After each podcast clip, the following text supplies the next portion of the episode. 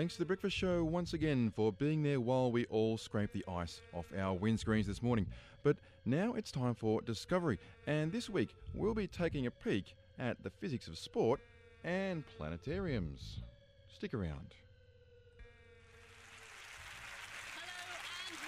Welcome. Welcome. Welcome. Welcome. Stand and welcome. Hello, good evening, and welcome to Discovery. Discovery. Discovery. Listen to Discovery. Discovery. Discovery. Discovery. Sounds like a lot of fun. Somewhere in space, this may all be happening right now. Now, to the speeded up brain of a user, that sound lasts for four hours and sounds like this. Discovery. Uh, yeah. Hello again, and welcome to Discovery, the national science show. I'm Matthew Clark, and this week we'll be exploring the laws of physics that, dis- that govern how we play sport and why we still sometimes look at the stars from inside. But before we can look into any of that, it's time for your weekly Discovery Science News with Ian Wolfe.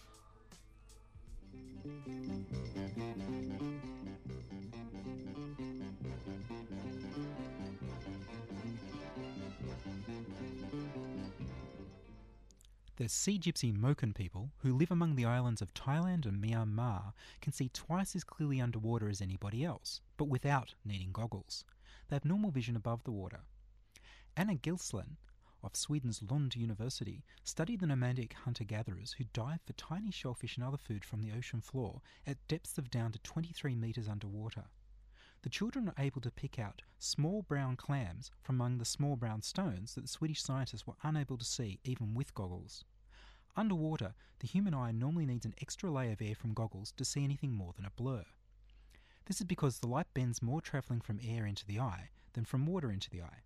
The Moken people have learned to control the muscles around their lenses so they can voluntarily bend their lenses beyond what untrained people can do.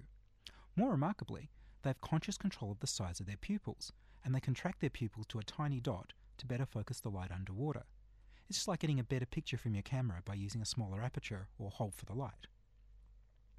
Back in Sweden, they were able to teach school children the tricks of shrinking their pupils and bending the lenses more, with about six months of training. The researchers fail to mention that the other time your eye's pupil size changes is when you're more interested in someone. It's a social signal. The dilated pupils of someone who is interested is more attractive. Learning the Moken skill of being able to consciously control your pupils to dilate when you want could give you an edge not only underwater, but in flirting. At the University of California, Berkeley, scientists Stanley, Li, Dan can jack into brains and extract video. This is a step towards a future portrayed in the movie Strange Days and the movie Brainstorm, where not only vision, but all your other sensory experiences could be measured, recorded, and played back using superconducting quantum interference devices or SQUIDs. Using a squid means that, unlike the Californians, you could pick up a tiny specific brain signal without surgery, wearing a helmet that can pick up the weak magnetic fields. SQUID technology isn't quite good enough for this yet, so they use electrodes. In 1999, the team recorded the electrical signals from 177 neurons in the brains of cats selected for good vision. They recorded the signals from part of the cat's thalamus, which integrates all of the brain's sensory input, while they showed the cats 16 second movies of indoor and outdoor scenes, trees, and faces. By applying mathematical filtering software to the signals, they could generate movies of what the cat had actually seen. The limitations of the early technology meant the movies lack colour and they're blurrier than what the cat actually saw. But they've turned out to be stunningly faithful to the original movies. They weren't looking at the cat's memories, but at the signals that were being processed by the cat's brain from its eyes as it watched the movies, seeing what the cat saw. In 1999, they were only able to look at 10 neurons at a time, and so they couldn't reconstruct the video in real time. But this is an amazing beginning. Sampling more cells will give a clearer picture and colour information. From the structure of cats' eyes, we can guess that they see less of the red and brown than we see, but more of the purple and green. The team have since been recording and decoding other sensors and also looking at sending back encoded signals directly to the nervous system. The future of this technology could see people using their own eyes and brain as a video camera. You'll literally see the director's vision of the movie. For those cat lovers out there, I can assure you that although the experiment might have looked like something out of a clockwork orange, the cats were gently anaesthetised and didn't suffer any, any pain or distress. We now know what raw experience looks like inside the brain of another being. This means that entire philosophies of mind that were based on the idea that internal experience would forever be private and therefore not subject to objective investigation have been rendered obsolete. We'll be able to see how other people look at things. The researchers are also working on brain signals controlling prosthetics, such as an artificial larynx, for people who've lost their voice box to cancer. They're working on a wireless brain recording system based on surgically implanting electrodes and a tiny radio transmitter. The raw signals would be picked up by a receiver and decoded by a computer. The first use of this will be to record the complex environmental information that rats sense from their whiskers brushing against things as they move, recording their sense of touch. This technology has the potential to give sight to the blind, hearing to the deaf, and mobility to the paralysed and injured. Being able to record and play back movies, sounds, and maybe one day touch straight to the brain could be the ultimate theatre experience. Decode genes in your bedroom with a CD drive and an inkjet printer. A team at the University of California, San Diego have developed a cheap way of testing blood and other biological samples for particular proteins and eventually even genes. At present, the machines to identify molecules in biological samples cost hundreds of thousands of dollars. When CDs are played on a computer CD drive, the computer automatically notes the errors, which are normally thought of as a bad thing. In this system, you inkjet, print, an alcohol based mixture of protein receptors onto the CD from a regular printer with a special cartridge. You dunk it in the biological sample, clean it, and then play it on the computer. The computer counts an error every time a protein molecule binds to the surface and blocks the laser in the CD drive. These protein molecules are glued to the surface, so they don't wash off when you clean the disk. You can literally hear the molecules, as they've tried playing music CDs to hear the errors. For an example, they were able to detect an enzyme that turns starch into sugar. They had someone spit onto a receptor printed CD of Beethoven's Fifth Symphony, clean it up, and then listen for the differences in the music. This is a little like those artists who grow fungus on their music CDs and photo CDs and then play them back for the groovy results of lasers being diffracted by microbes. For more accurate readings, the team have developed software to run on Linux home PCs, comparing the errors and bytes on the CD before and after exposure to a biological sample. They plan to release the software as open source, free to download from the net, so that anybody can play with it.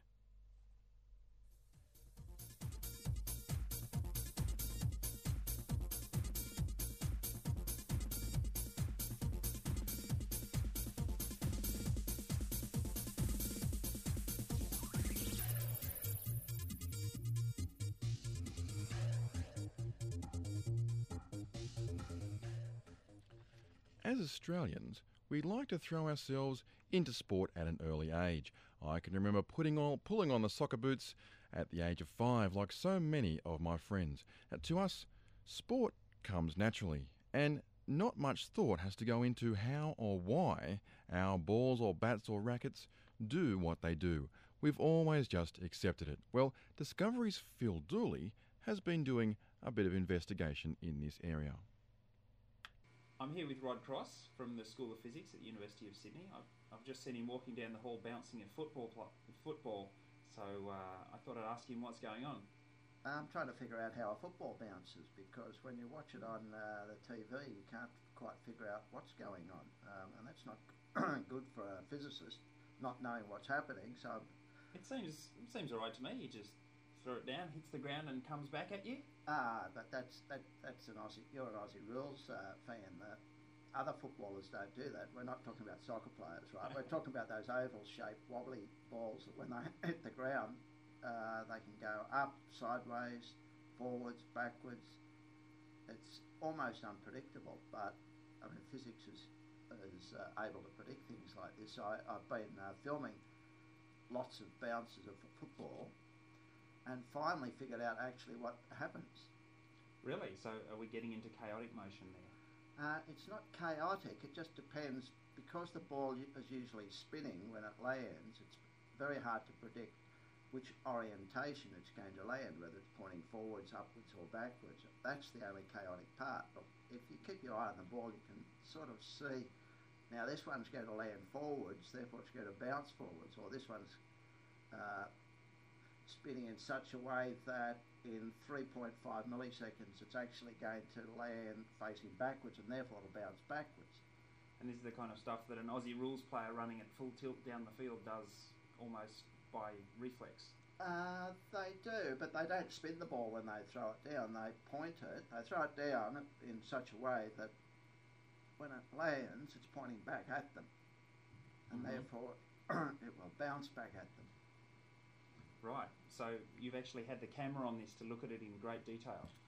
I have. I went to the shop. I bought a football. Um, came back to my office. I've got a nice uh, bit of carpet that's uh, perfect. Set up the camera. Uh, threw the ball down 200 times, and then spent the ne- next month seeing what had happened as a result. And any particularly amazing results come out of that?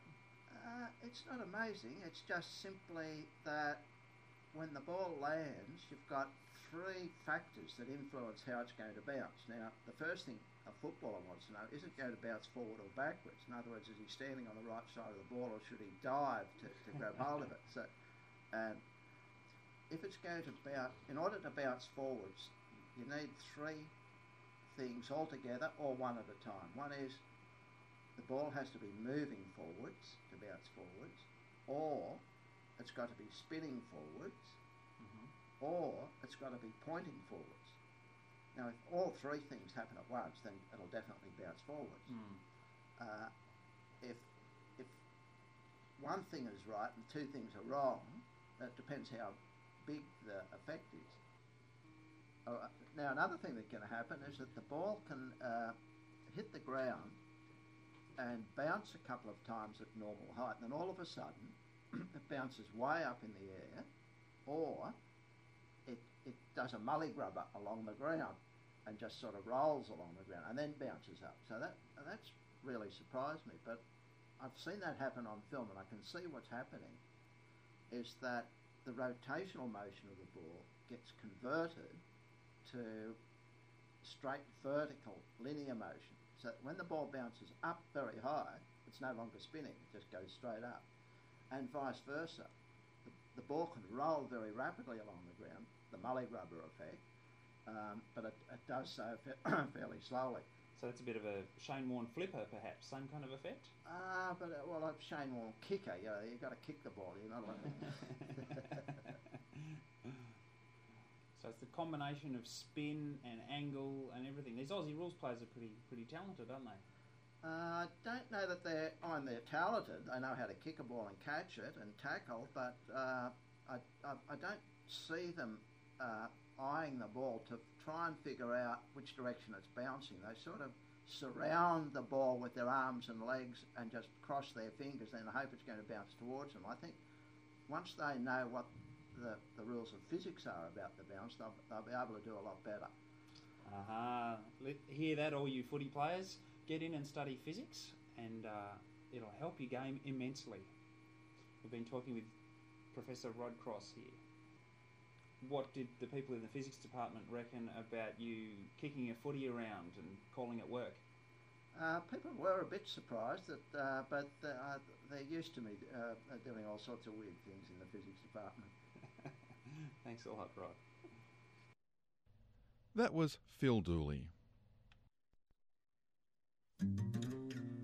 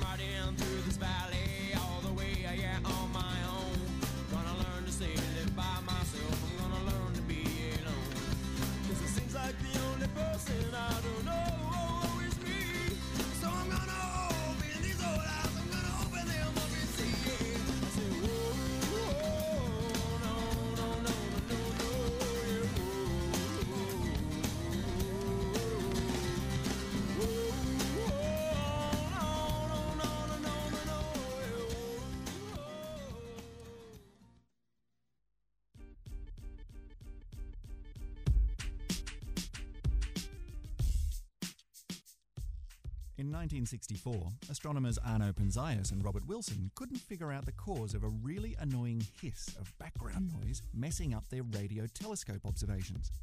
When they finally tracked it down, they realized the hiss was coming from everywhere at once.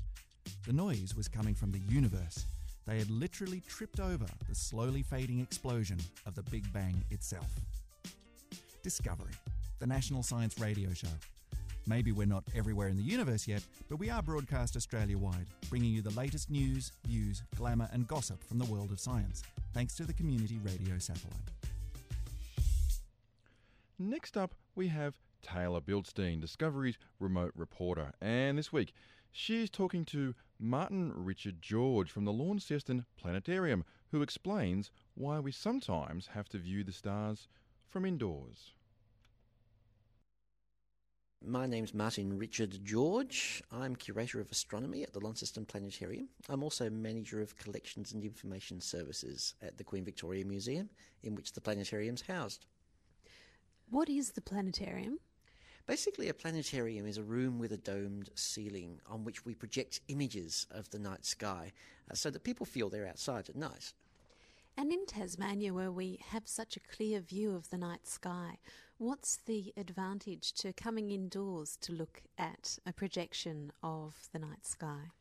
Well, a couple of things come to mind. First of all, it never gets cloudy in the planetarium, but also it's a kind of environment where you can teach and educate people about what's up in the sky in easier ways than with the real night sky, where you can have images and arrows and so on up on the up on the dome because the dome is only a few meters across. Well, our dome's eight meters across.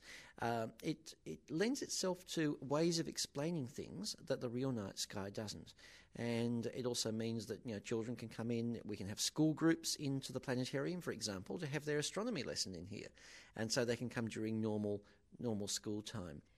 And do you find those children who come in do develop a really serious interest sometimes in astronomy and space science? Well, sometimes they do. It's not just an interest in astronomy, though. I, I, think a lot of scientists start off with an interest in astronomy when they're young because the night sky's up there for all to see. They can look at the star patterns. I mean, that's how I started out. I remember drawing uh, star charts uh, one day when I was six years old. Other scientists have started off like that and then branched off into into you know geology, uh, other branches of physics, chemistry, and so on. So astronomy often gets people involved in science. Can you describe your typical day? Gosh, my typical day. Unfortunately, I'm I'm probably doing far more administrative work than I'd really like to be as an astronomer at the moment, but that's as a result of my current uh, duties here at the museum. I also deal with a lot of inquiries, uh, public inquiries about astronomy. When's the next full moon? When did the sun rise on such and such a date in a certain year, uh, from from Hobart or Melbourne or Bermuda or someplace around the world?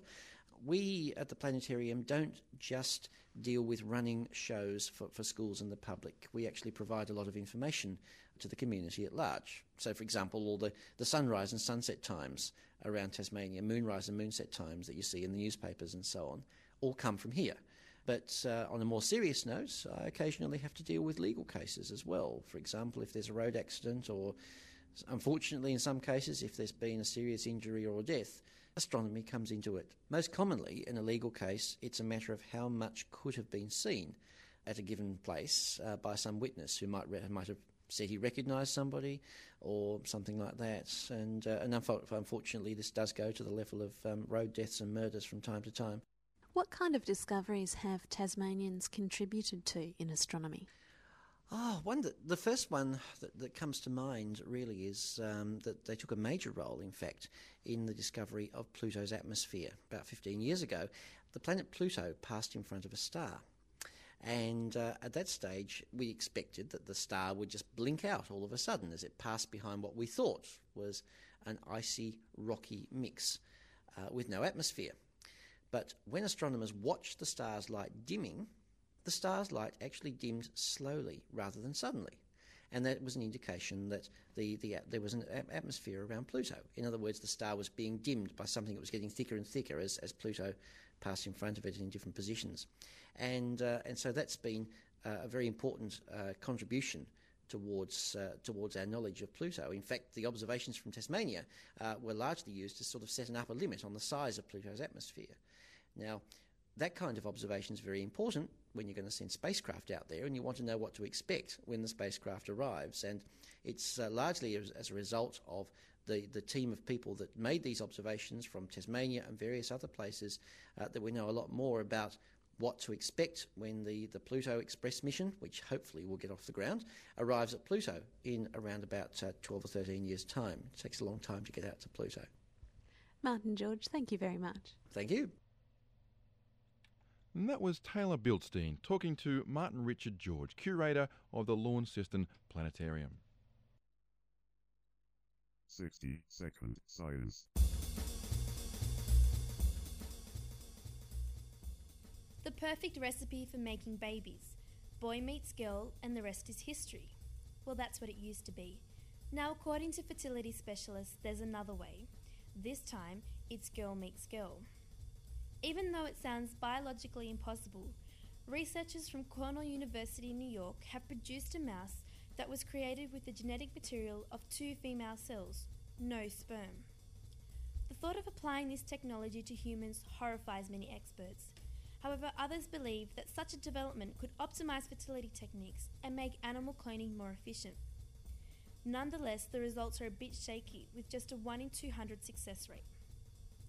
This new technique raises obvious ethical issues for the future of human society, which could explain why experts are so horrified. However, one could simply come to the conclusion that they are males who are scared of becoming redundant. 60 second science. Amanda Rad from Our Lady of Mercy College.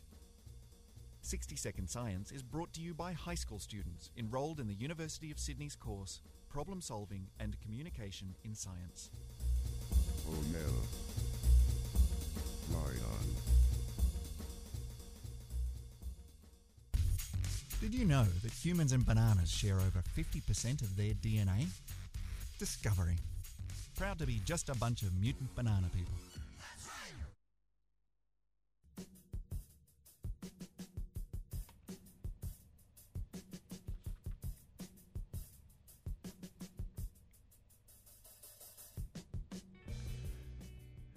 And that's all we have time for on this edition of Discovery. If you'd like any information on any of the stories we featured today, featured today, if you'd like to complain that NASA have only named one space shuttle after us, or if you'd like some ripping photos of Lleyton Hewitt's wedding, you can reach us at discovery at 2ser.com. Warming the seats on this week's show were Ian Wolfe, Phil Dooley, and Taylor Bildstein. This week, I cobbled Discovery together myself while looking at the wonderful view atop of 2SER studios in Sydney. Discovery is also broadcast nationally via the Community Radio Network. I'm Matthew Clark, and I expect to see you back here next week for another exciting edition of Discovery.